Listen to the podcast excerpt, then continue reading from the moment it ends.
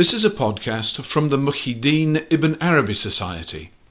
For more information, visit our website www.ibnarabisociety.org. Let me begin by um, mentioning the things that I want to talk about in this lecture, the practical part of which comes in the, toward the end. But I'll begin by um, the biblical and Quranic story of Moses asking God to show him his face. And God's response by saying that you shall not see me in the Quran and in the Bible. And also in the Bible, nobody sees me and lives.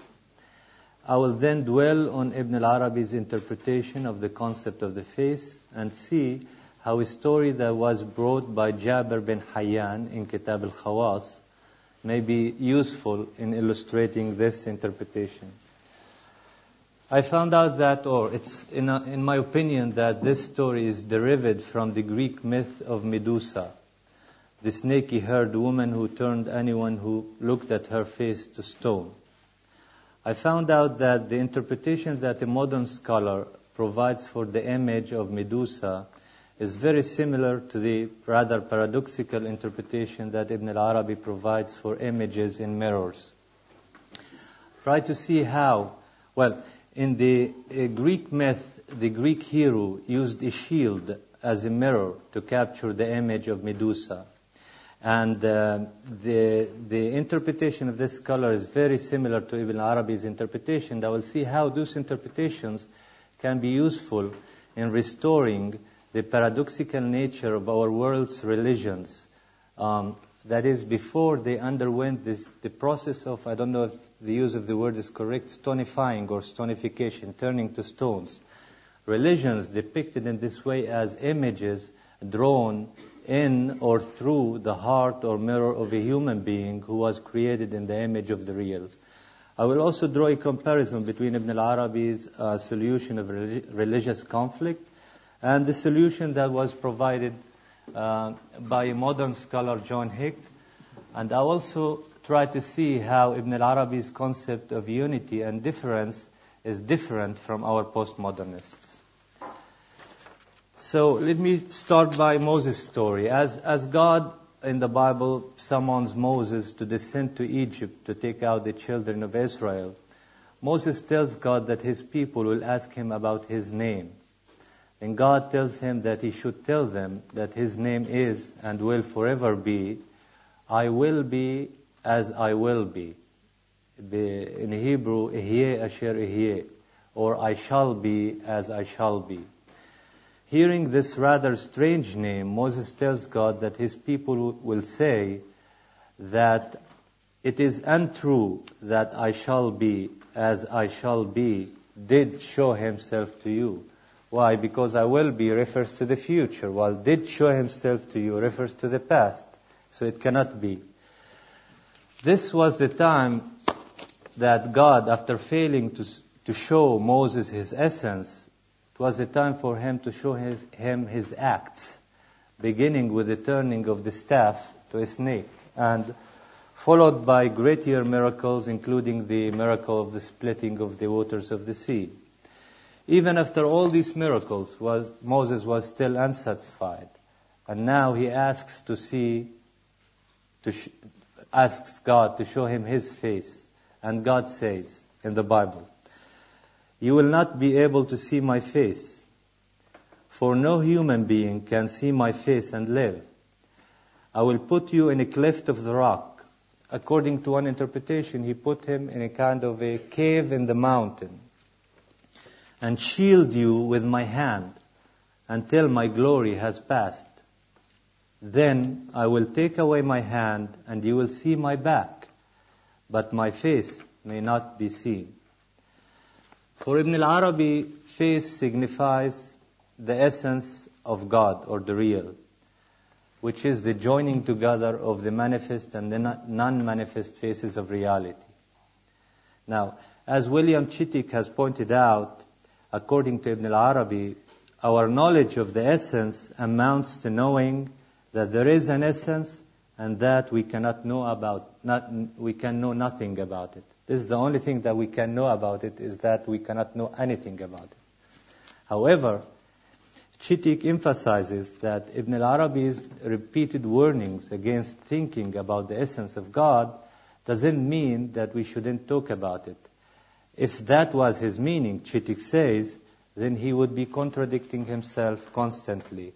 Why? Because he talks about the essence of God all the time.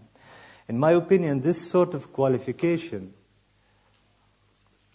is very significant to distinguish Ibn al-Arabi's position concerning the knowledge of the essence of God from all sorts of skeptical positions toward transcendent essences. Uh, for example, the position of Immanuel Kant, the uh, German philosopher, in relation to what he calls the thing in itself, which is and will remain forever unknown, that is, in itself and including, following and including with our postmodern thought, which refuses any talk about such transcendent essences. In my opinion, it is safe to say that there is a certain ambiguity in Ibn al-Arabi's position concerning knowledge of the real or the essence of God. And in what follows, I will try shortly to um, illustrate this ambiguity by making a reference to two places in the Futuhat. In his reference to God's warning to Moses that in the Quran, Lan tarani, you shall not see me, Ibn al-Arabi says that those words negate future acts. He, he explains, and I read in Chittick's translation. By the way, all the translations are Chittick's except for one, which I will indicate when I come to it. As for him who does not see me in the present state, while he is gazing upon me, he is even more unlikely to see me in the state of the final issue. He will see me, but he will not recognize that I am the object of his search. He seeks me through the mark, alama. Is this anything other than ignorance of me? Mark, alama, is to be found in the world, alam. Um, those who seek to see God as identical with a certain state in the world, certain state of His manifestation in the world, will deny Him when they see Him in a different state. This seems to be actually this, the fate of all servants, all knowers. Since Ibn al-Arabi says, the, the created things knows nothing of its own states save what it has at the moment. That is, the knower knows only what he has at the momentary moment. However, and this is to explain the ambiguity that I mentioned, uh, Ibn al-Arabi emphasizes that some of the servants are not subject to this limitation in the sense that they see the state, the present state, but somehow they can see also across the states. Let me read his words. When one of them sees the real in a form that he does not recognize, he knows that the real has disclosed himself to him in a form whose moment has not arrived. Hence, he knows the form before he enters into it. As I said, those knowers have the ability to see across the states, and they have this ability because Ibn al-Arabi tells us, because they have preserved the root. And he tells us exactly how to preserve the root. In order to preserve the root, the servant has to draw his gaze from the real toward himself and see or know himself as the real saw or knew him in his state of fixity, as when he was a fixed entity, in which state he resembled a perfectly polished mirror, in which the real discloses or manifests himself, and then the servant sees himself as real saw him, that is, in the image of the real.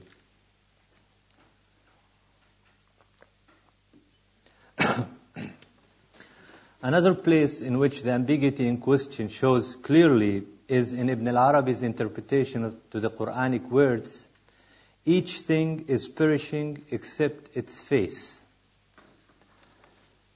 Now, this sentence is, in a sense, self contradictory. Why? Because Ibn al Arabi also says that face is actually both the manifest and the non manifest faces of reality. So, face is actually everything. So, saying that each thing is perishing except its face is like saying each thing is and is not perishing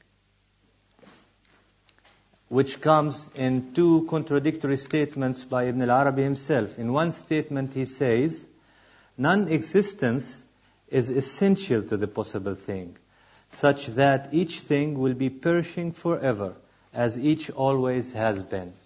This is one statement. But he makes a distinction now between the individual who acquires the face that allows him only in front of himself and the individual who can see also in front of himself and also behind himself. That is, and he says, he can see in all directions. And he, is, he has become all face. And he is not bound by the gaze. From whatever direction comes the one who desires to make him perish, annihilate him, he finds no path to him because he is unveiled to him. Now, let me explain this meaning by making a reference to the story that I mentioned in the introduction to this lecture. This is a story, short one by Jabir bin Hayyan. He brought it in Kitab al-Khawas. Let me read it. They say that in a certain valley there were snakes that once they caught sight of an animal, that animal died immediately. Their sight kills simply. They say also that in that valley there was a great beast whose eyes were like gulfs. As the snake sought to kill it, the beast lifted up its eyes, like its eyelids, toward the head, so that its sight did not fall on the snake, and its eyes became like pure polished mirrors. The snake saw itself in the mirror and died. Now, the object of vision or knowledge was not accomplished in this case because the root, the knower, was not preserved. Because the, the vision of this animal was partial, it ended in a dead product, in the death of the animal. When the eye is not bound, the real, signified here by the snake, dies. Now, this death is not negative, since the death of the snake symbolizes, in my interpretation, the entrance or inclusion of the infinite real in the finite vision of the realizer. And I will explain this by making a reference to the myth from which I said I believe this story was taken. This is the Greek myth of Medusa. The snaky haired woman who killed anyone who looked at her face to stone, turn, turned it to stone.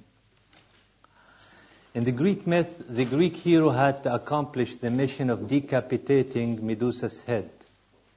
And then, for those who know the story, exploiting the face in order to overcome his enemies. Just hold it, and his enemies will become stones. now, this mission, however, proved to be difficult, if not impossible. And I will use the words of a modern scholar to explain, his name is uh, Jean-Pierre Vernant, to explain the source of the difficulty and also his analysis, the analysis that he provides for the solution that was found for the difficulty. How is one to see something when the sight of it cannot be endured? See it without glancing at it and without falling under its glance. You see, some people make a mistake. They think that they looked at the face of Medusa and after that they died. No. Nobody can look and after that dies. They even died before looking. So, in other words, how is it possible to make seen, to visualize the face it is impossible to see, and the eye that is forbidden to the gaze. The answer was found by gazing not at the face or eyes of the Medusa, but at the reflection presented on the polished surface of the bronze shield which Athena uses as a mirror to capture the image of the monster. Next, Vernant provides a rather paradoxical characterization of the image of Medusa. The image in the shield or in the mirror must be different from the face of Medusa. Why? Because it's simply we can we look at it and it doesn't turn us to, turn us to stone. In this sense, the image is not Medusa. But, and here he borrows a word from Plato, he says that there is a sort of sympathy between the, and he calls Medusa the real, between the real and its image. There are affinities and means of passing from one to the other and passing from this is also a reminder of Ibn al-Arabi what is called ta'bir, ubur, passing. So, the image of Medusa actually is and is not Medusa, which is very similar to the characterization that Ibn al-Arabi provides for images in mirrors. Let me read his characterization. This is in my translation. A person who sees his image in the mirror knows decisively that he has perceived his form in some respect and that he has not perceived his form in some other respect. Then, if he says, I saw my form, I did not see my form, he will be neither a truth teller nor a liar. What is then the truth of the perceived form? The form is negated and affirmed, existent and non existent known and unknown.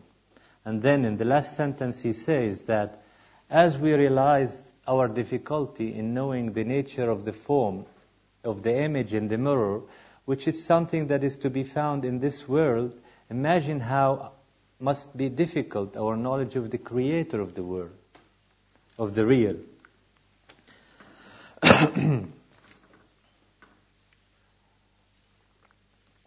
In his characterization of the image of Medusa, Vernant says that the image establishes a connection or a bridge between this world and the world beyond, between the visible and the invisible, namely the face of Medusa.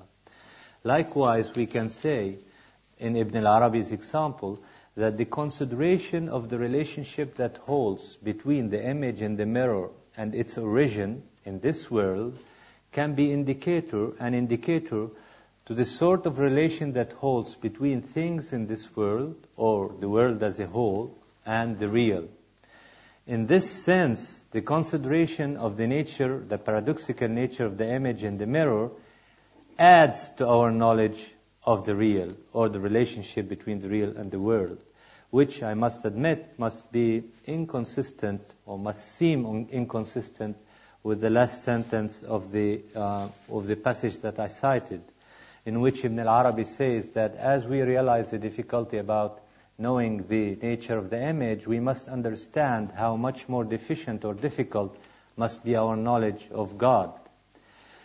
However, I think that what Ibn al-Arabi says um, comes, can be interpreted in the line of the words in the New Testament where uh, Jesus says, and I, I cite, if I have told you earthly things and you believe not, how shall you believe if I tell you of heavenly things? Which, I mean, the simple explanation of that is that you people are so ignorant that you don't know even the things in this world. How can I possibly now start talking to you about things that exist beyond heavenly things? I think this explanation is too simplified. I rather see in these words an allusion to the paradoxical reality, the paradoxical nature of the very reality that we take for granted. The interesting thing is that even as people are led, even by, as if by the force of logic, to realize the, na- the paradoxical nature of existence or reality, even then they refuse to believe. even if they are convinced by the force of logic to consider that the image is and is not the origin, is and is not is paradox, it's, it's incomprehensible to them. Still, they refuse to believe um, this logical um, necessity. Likewise, people, it's natural for them to reflect on social or existential situations as this or that, or to co- reflect on people as this Jew or that Muslim or that Christian. Not only that Ibn al-Arabi thinks that this reflection is natural, he thinks that even when people declare their belief or religion in this sense superior to others, even then he has his positive explanation for that.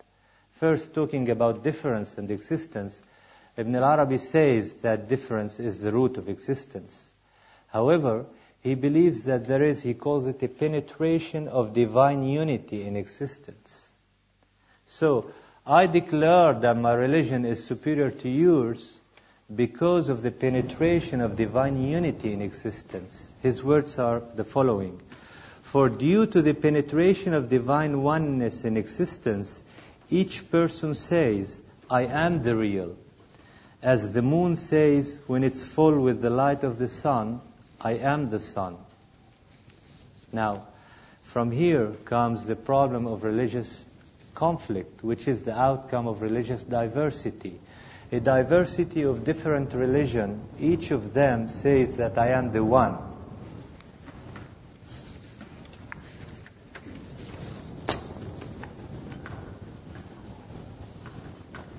In his book, which was published 1989, An Interpretation of Religion, John Hick, John Hick provides a solution for religious conflict.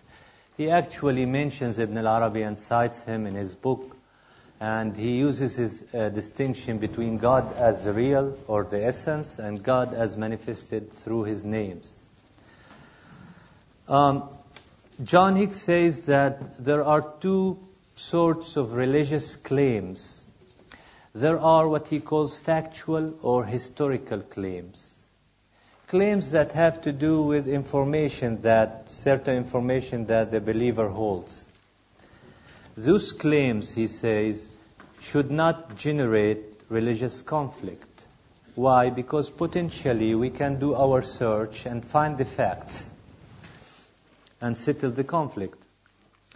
There are also there is also the sort of religious claims that are related to the nature of the real, to the essence of God. He says that also those claims should not generate religious conflict. Why? Because um, the nature of the real, much like Immanuel Kant's uh, thing in itself, is and will remain forever in itself. We will never know the nature of the real or the essence of God. That's why no matter what a Muslim or Christian or Jew make a, a claim about the essence of God, we'll never be able to verify those claims. That's why, as the German philosopher said, I had to put reason aside in order to make room for belief. And now Hicks says that, well, that's why, because we are ignorant about the nature of the essence of God, we have to respect and tolerate the differences between us concerning it.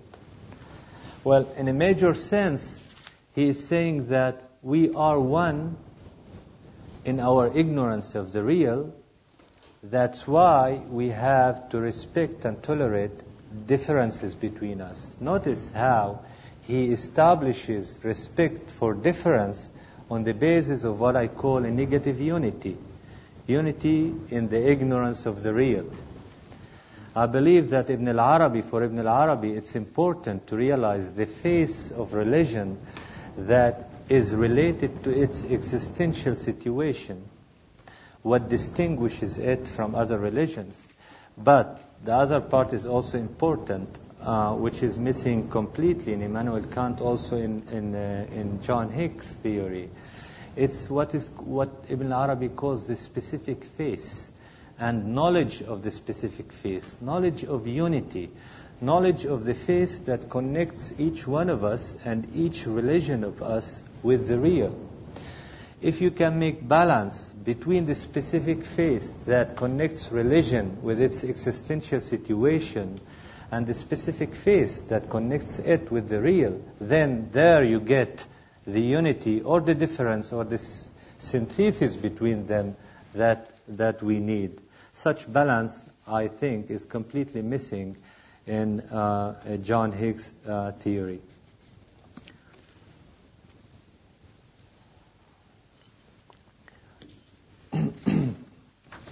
Acknowledging difference is only the first step toward the achievement of unity. If we stop with this acknowledgement, like our postmodernists do, then not only that we will not achieve positive unity, but we will be even more and more distanced from it. Moreover, and th- this is the last point that I want to explain in this talk, and um, adherence to this sort of difference becomes, in my opinion, very dangerously um, forms actually a new object of a new religion it's a religion of difference. Difference will become, as it has become, in my opinion, our God. Let me make this point clear by making a reference to a book that is called The Future of Religion, Richard Rorty and Gianni Vattimo. Um, the book is written by Richard Rorty and Vattimo. Uh, Richard Rorty is an American philosopher and Vattimo is a, a, an Italian thinker. And let me read from the words of the editor of this book, in which he describes um, Rorty's postmodernist project, and then he describes what he calls the man of postmodernity, and uh, he uh, also describes what he calls an anti-essentialist religion. And notice that he um, gives many praises to all those things that once, not many, not many years ago, we thought about them like negative things like difference and impermanency and plurality and all those things have become really an object for praise.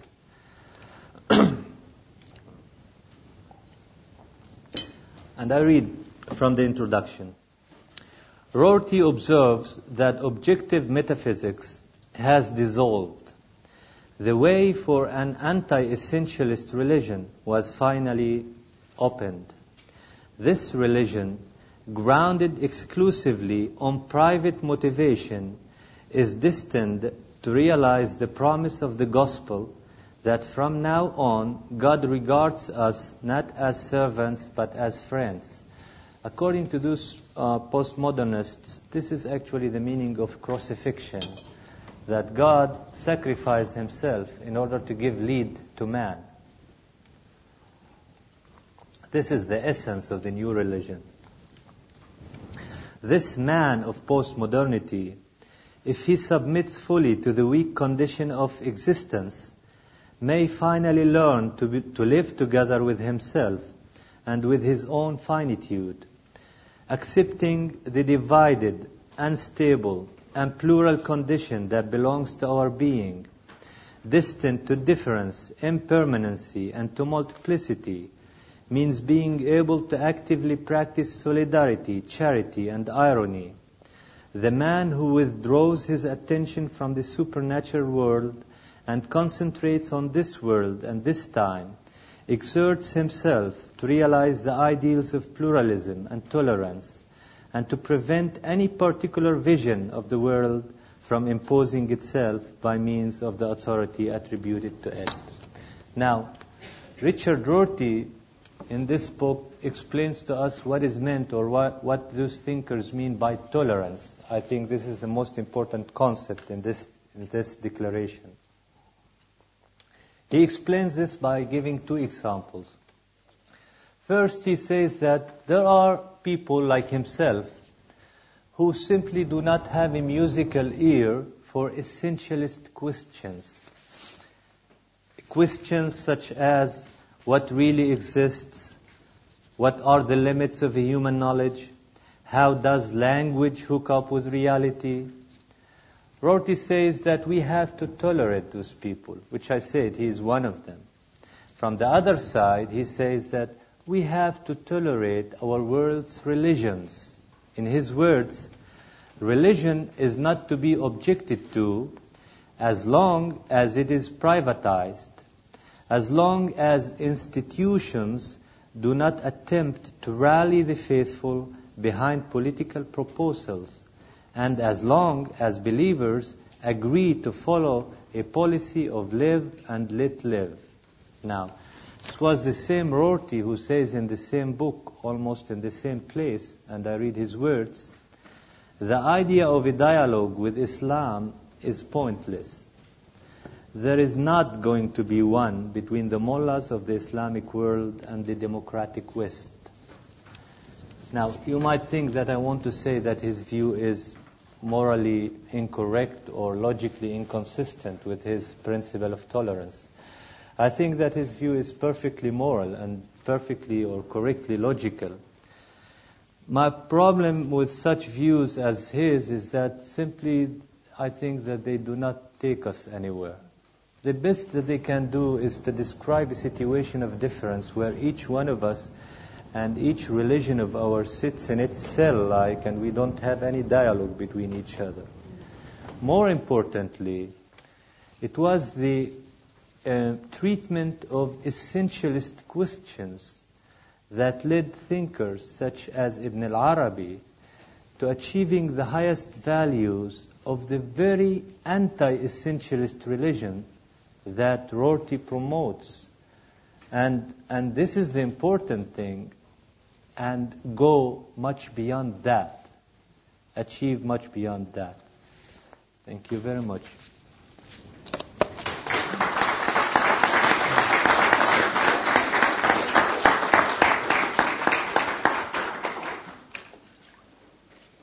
Thank you for listening to this podcast from the Ibn Arabi Society. Please visit us again for our monthly downloads.